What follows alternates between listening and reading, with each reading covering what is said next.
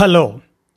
కానమూకు కథావచనం మోహనవచనం పరిజ్ఞాన హితబాండం శ్రోతలకు ఆహ్వానం నమస్కారం. చదవతగునెవరు రాసిన తదుపరి చదివిన వెంటనే మరువక పలువురికి వినిపింపబూనినా అది ఏ పరిజ్ఞాన హితభాండమవుపో మహిళ మోహనవచనమై విరాజిల్లు. పరిజ్ఞాన హితబాండం లక్ష్యం ప్రతివారీ సమాచార హక్కు ఆస్ఫూర్తితోనే ఇప్పుడు.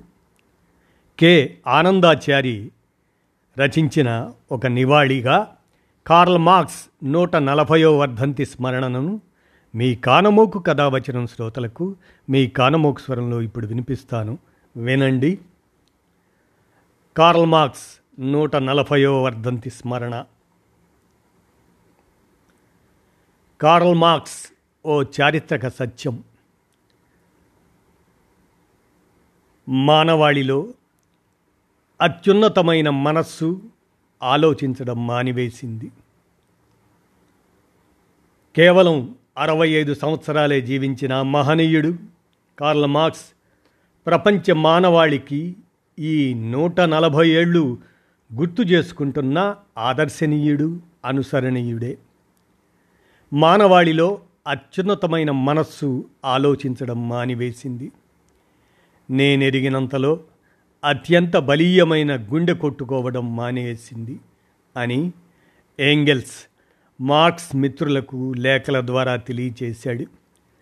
లండన్లో పద్దెనిమిది వందల ఎనభై మూడు మార్చ్ పద్నాలుగున ఉదయం తన పడక గది నుండి అధ్యయనం చేసే గదిలోకి మార్క్స్ అడుగుపెట్టి కుర్చీలో కూర్చొని కూలబడిపోయాడు. శాశ్వతంగా తన అధ్యయనానికి వీడ్కోలు పలికాడు. పద్దెనిమిది వందల ఎనభై మూడు మార్చ్ పదిహేడు శనివారం లండన్లోని హైగేట్ శ్మశానంలో మార్క్స్ను సమాధి చేశారు. ఆయన పేరు అలాగే ఆయన చేసిన కృషి యుగ యుగాలుగా నిలిచిపోతుంది అన్న యాంగిల్స్ నివాళి ప్రసంగం నేడు నిజమైంది. మార్క్స్ మరణించి నూట నలభై సంవత్సరాలు దాటింది. కానీ ఆయన మానవ జాతికి అందించిన తాత్విక ఆర్థిక రాజకీయ సైద్ధాంతిక భావజాలం సమస్త శ్రామిక శక్తులకు నిత్య చైతన్యాన్ని అందిస్తూనే ఉంది. ఆయన భావాలు మానవ జాతికి లభించిన గొప్ప సంపద. దాని ప్రాముఖ్యత అంచనా వేయటం కష్టం. మానవ సంస్కృతి చరిత్రలో మార్క్సిజంతో ఏ స్థాయిలోనైనా సరే పోల్చదగినది ఏదీ లేదు. మార్క్సిస్ట్ ప్రాపంచిక దృక్పథంలోని సారాంశానికి వాస్తవికతను గుర్తించే దాని పరిశోధనా పద్ధతి దృష్ట్యా సంక్షిప్తంగా నిర్వచించాలంటే స్థిరమైన పిడివాద వ్యతిరేకత స్థిరమైన చారిత్రాత్మకత అని నిర్వచించవచ్చు. మార్క్స్ మనకు అందించిన తాత్వికాంశాలు పెట్టుబడి చారిత్రక భౌతికవాదం మొదలైన విషయాలన్నీ సమాజ పరిణామ క్రమాలలోని అంతర్సత్యాలను అర్థం చేయిస్తుంది. ఈ ప్రపంచాన్ని ఎలా అర్థం చేసుకోవాలో చూపెడతాయి. అంతేకాదు ఎలా మార్చుకోవాలో కూడా స్పష్టంగా వివరిస్తాయి. దోపిడీ పీడన లేని సమసమాజ నిర్మాణానికి అస్త్రశస్త్రాలను అందిస్తాయి. కమ్యూనిస్టు సమాజంలో కన్నీళ్ళకు కష్టాలకు తావుండదు. అదొక సుందర స్వప్నం. అనివార్యపు సత్యం. ఈ విషయాలు కమ్యూనిస్టులు ఎంతో కాలం నుండి చెబుతున్నారు. ఎప్పుడు కళ నిజమయ్యేను అని చాలామంది ప్రశ్నిస్తూ ఉంటారు. కొందరు నిరాశ చెందుతారు. నేటి పరిస్థితులలో మత విద్వేషాలు ధన రాజకీయాల భ్రమల్లో కూరుకుపోయిన వాళ్ళు మార్క్సిజాన్ని హేళన చేస్తూ మాట్లాడతారు. అయితే సత్యానికి మసిపూసి ఎల్లకాలము దాచలేరు. అందుకనే మార్క్స్ సునాయాసంగా సఫలీకృతం అయ్యే ప్రయత్నం కాదు నాది. శాంతియుతంగా జరిగేది కాదు. నా అవిశ్రాంతతకు అదే కారణం. సమస్త విశ్వాన్ని నేను నా విశ్వంలోకి ఆహ్వానిస్తున్నాను. నా విశ్వం సమస్త మానవ జాతి కళ్ళల్లో వెలిగే కాగడా కావాలి. శతాధిక కళల నుండి నేను విజ్ఞానాన్ని గ్రహించాల్సి ఉంది. ఇక్కడ బుద్ధిజీవులు మంచుగడ్డల్లో చచ్చిన శవాలై తిరుగుతున్నారు. ఇప్పట్లో వాళ్ళకు నేను అర్థం కాను. కళల్ని నిజం చేయటానికి మనం అనంత జాగృత యాత్ర చేస్తాం. కళల్ని పండించుకోవటానికి మనం ముందుకు మునుముందుకు కదులుతాం. ఒక నవ్య సృష్టి జరుగుతుంది. ఒక కొత్త వ్యవస్థకు ద్వారాలు తెరుచుకుంటాయి అని తన స్వప్నం నిజమవుతుందని ఈ సత్యం రుజువవుతుందని అనంత విశ్వాసాన్ని ప్రకటిస్తాడు. ప్రపంచాన్ని నేడు చూసినట్లయితే మార్క్స్ నూట యాభై ఏళ్ళ క్రితం చెప్పిన విషయాలన్నీ జరుగుతున్న సంఘటనల్లో మనం గమనించవచ్చు. మార్క్స్ క్యాపిటల్లో చెప్పినట్టుగానే పెట్టుబడిదారీ విధానంలో లాభాల కోసం విపరీతమైన సరుకుల ఉత్పత్తి జరిగి సంపద పోగుపడి అదనపు పెట్టుబడి ఉత్పన్నమవుతుంది. క్రమంగా ఇది కేంద్రీకృతమై గుత్త సంస్థలు ఏర్పడి ప్రపంచాన్ని మార్కెట్లుగా పంచుకుంటుందని దేశాలపై ఆధిపత్యం చెలాయిస్తూ సామ్రాజ్యవాదాన్ని సృష్టిస్తుందనేది మార్క్సిస్ట్ విశ్లేషణ. ఇదే ప్రపంచీకరణ పేరుతో మార్కెట్లను విస్తరించడంగా మనం చూస్తున్నాం. ఈ ఆర్థిక విశ్లేషణలోంచే ఇప్పుడు జరుగుతున్న యుద్ధాలను అర్థం చేసుకోవాల్సి ఉంటుంది. ఇప్పుడు సరుకుల ఉత్పత్తికి అమ్మకాలకు ఏ సంబంధము లేని ద్రవ్య పెట్టుబడి ప్రవాహ రూపంలో ప్రపంచమంతా ప్రవహిస్తున్నది. ఇది ఏ దేశాల అదుపులోనూ ఉండదు. ఏ దేశానికి ప్రాతినిధ్యం వహించదు. త్వరగా లాభాలు పోగేసుకోవడమే దాని లక్ష్యం. ఈ కారణంగా పారిశ్రామిక ఉత్పత్తులు పడిపోయి సరుకుల అమ్మకాలు లేక నష్టాల్లోకి పోయే సంస్థల వల్ల కార్మికులు ఉద్యోగాలు కోల్పోతారు. ప్రజల్లో కొనుగోలు శక్తి పడిపోయి సంక్షోభం మొదలవుతుంది. ఈ ఫైనాన్స్ ఇన్వెస్ట్మెంట్ అదే ఆర్థిక పెట్టుబడి మన దేశం నుండి తరలిపోతుందనే భయంతో పెట్టుబడిదారుల ప్రయోజనం కోసం దేశీయ వనరులను ప్రభుత్వాలు దోచిపెడతాయి. ప్రభుత్వ రంగ సంస్థలను కారు చౌకగా అమ్మేయటాన్ని మనం చూస్తున్నాం. ప్రజల కోరికలకు ప్రయోజనాలకు ప్రభుత్వ వాగ్దానాలకు పొసగని స్థితి వస్తుంది. ఆర్థిక చక్ర బంధనంలో చిక్కుకున్న దేశాలలో సమాజం అతలాకుతలమవుతుంది. మత కల్లోలాలు తెగల తగువులాటలు ఛాందస వీరాంగనాల్లో ప్రజలు ఇరుక్కుపోతారు. ఆర్థిక క్షీణత నిరుద్యోగం ఆకలి అసమానతలు ఈ రకరకాల భావాలకు ప్రాణం పోస్తాయి. జాతీయ దురభిమానాలు మత విద్వేషాలు కుల వివక్షతలు ప్రాంతీయ విభేదాలు వేష భాషల మధ్య వైషమ్యాలు పెరుగుతాయి. వీటన్నిటి నుండి బయటపడే ఏకైక మార్గం శ్రామికులు సంఘటితమై పెట్టుబడిదారీ వ్యవస్థ కొనసాగిస్తున్న విధానాలపై పోరాడటమే తప్ప మరో మార్గం లేదు. పెట్టుబడి చేసే మాయాజాలాన్ని దాని విశ్వరూపాన్ని మార్క్స్ ఎలా వివరించాడో అది ఇప్పుడు మన కళ్ళ ముందు కనపడుతుంది. మితవాద ఛాందస శక్తులు ప్రపంచంలో పెరుగుతున్న తీరును చూస్తున్నాం. అంతేకాదు విపరీతమైన ఘర్షణలను వైరుధ్యాలను గమనించవచ్చు. ప్రపంచవ్యాప్తంగా తలెత్తిన సంక్షోభాలు పర్యవసానంగా సాగుతున్న సామాజిక అలజడులు వివక్షతలు అసమానతలు హింస విధ్వంసాలు అన్నీ పెట్టుబడిదారీ వ్యవస్థ లక్షణాల ఫలితాలేనని మార్క్స్ ఎప్పుడో వివరించారు. మార్క్స్ వర్ధంతి సందర్భంగా మతం గురించి ఆయన ఎలా వివరించాడో ఒకసారి విందాం. మనిషే మతాన్ని సృష్టిస్తాడు కానీ మతం మనిషిని సృష్టించిందనే విషయాన్ని మతం అంగీకరించదు. భగవంతుడనే భావన మానవ ఆకాంక్షల ప్రతిక్షేపణ తప్ప వేరేమీ కాదు అని మార్క్స్ పేర్కొన్నాడు. అంటే మనిషి నిజ జీవితంలోని ఆకలి రోగాలు అన్యాయం దోపిడీ హింస మొదలైన వాటిని తను తొలగించలేక వీటన్నింటినీ తొలగించగల సర్వశక్తివంతమైన దైవాన్ని కల్పించుకున్నాడు.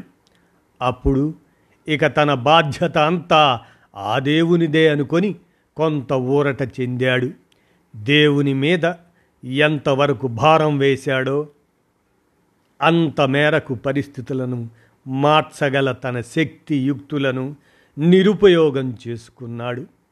దుఃఖాలు బాధల నుండి దేవుడు విముక్తి చేస్తాడని మతం బోధిస్తుంది. దీంతో అసలు దుఃఖకారకులు దోపిడీదారులు బతికిపోతారు. అసలు విషయం ఏమంటే వాటి నుండి విముక్తి పొందే శక్తి ప్రజల చేతుల్లోనే ఉంటుందని మార్క్సిజం ఎరుకపరుస్తుంది. మతం వల్ల సరుకుల వల్ల మనుషులు పరాయీకరణకు గురై నిస్సహాయకులుగా మారిపోతారు. మనుషులు తమ ఊహల్లో సృష్టించుకున్న కొన్ని భావనల నుండి దేవుళ్ళు మానవాతీతమైన సర్వశక్తిమంతమైన వారిగా కనిపిస్తారు. వాళ్ళు మనుషులతో సంబంధాలు పెట్టుకుంటారు. మనుషులు సృష్టిస్తున్న సరుకులు కూడా ఇలాంటివే. సృష్టించబడిన వెంటనే సరుకులు కొన్ని అతీంద్రియ శక్తులు సంతరించుకుంటాయి. వీటి పట్ల ఆరాధనాభావం పెరుగుతుంది. దీన్నే మార్క్స్ ఫెటిషిజం అంటారు. మన ఆవిష్కరణలు అభివృద్ధి అంతా జడ వస్తువులకు మేధోశక్తులు ఉన్నట్లు భ్రమింపజేస్తాయి. ఫలితంగా మనిషి జీవితం జడంగా మారిపోతుంది. సరుకుల ఆరాధన పెరుగుతుంది. అలాగే తాను సృష్టించిన దేవుడికి మతానికి మానవుడే దాసుడవుతాడు. తాను చేసిన వస్తువు తనకు దూరంగా పోయి కనపడదు దక్కదు. దేవుడు అంతే కనపడడు కష్టాలు తొలగించడు. కానీ ఆరాధన సాగుతూనే ఉంటుంది. మనుషులు సరుకుల స్థాయికి దిగజారిపోతారు. ఇది మతం ద్వారా మనిషిని పరాధీనుణ్ణి చేయడమంటే దోపిడీ వ్యవస్థ మరింత పకడ్బందీగా కొనసాగించేందుకు ఇది ఉపయోగపడుతుంది. ఇప్పుడు మన దేశంలో పాలకులు ప్రజల బాధలకు ఓదార్పు ఉపశమనాలకు ఆసరా అయిన మతాన్ని దేవుణ్ణి వాడుకుంటూ ఉద్వేగపూరిత విద్వేషాలను రెచ్చగొడుతున్నారు. ప్రజల మధ్య చిచ్చు పెట్టి తమ పబ్బం గడుపుతున్నారు. దోపిడీని స్వేచ్ఛగా కొనసాగిస్తున్నారు. కార్మికులకు కర్షకులకు వ్యతిరేకంగా కార్పొరేట్ల ప్రయోజనాల కోసమే ప్రభుత్వాలు పనిచేస్తున్నాయి. శ్రామికులను అణచివేయ చూస్తున్నాయి అయినా ప్రతిఘటన సాగుతూనే ఉన్నది. వివిధ స్థాయిలలో ఘర్షణ జరుగుతూనే ఉంది. ఈ వైరుధ్యం దోపిడీ ఉన్నంతకాలం ఉంటుంది. వస్తువుల ఉత్పత్తి సామాజికంగా జరుగుతూ ఉత్పత్తిపై యాజమాన్యం వ్యక్తుల చేతిలో ఉన్నంతకాలం శ్రామికుల దోపిడీ కొనసాగుతుంది. అది పరిష్కారమైనప్పుడు మాత్రమే అంటే ఉత్పత్తి సాధనాలపై ప్రైవేటు వ్యక్తుల యాజమాన్యాన్ని తొలగించి సామాజిక యాజమాన్యంలోకి తీసుకురావడం ద్వారా పరిష్కరించబడుతుంది. అప్పుడు ఈ అన్ని సంక్షోభాలు సమస్యలు రూపుమాసిపోతాయి. అప్పటి వరకు నిరంతరంగా చైతన్యయుతంగా పోరాటం చేయటమే మన ముందున్న కర్తవ్యం.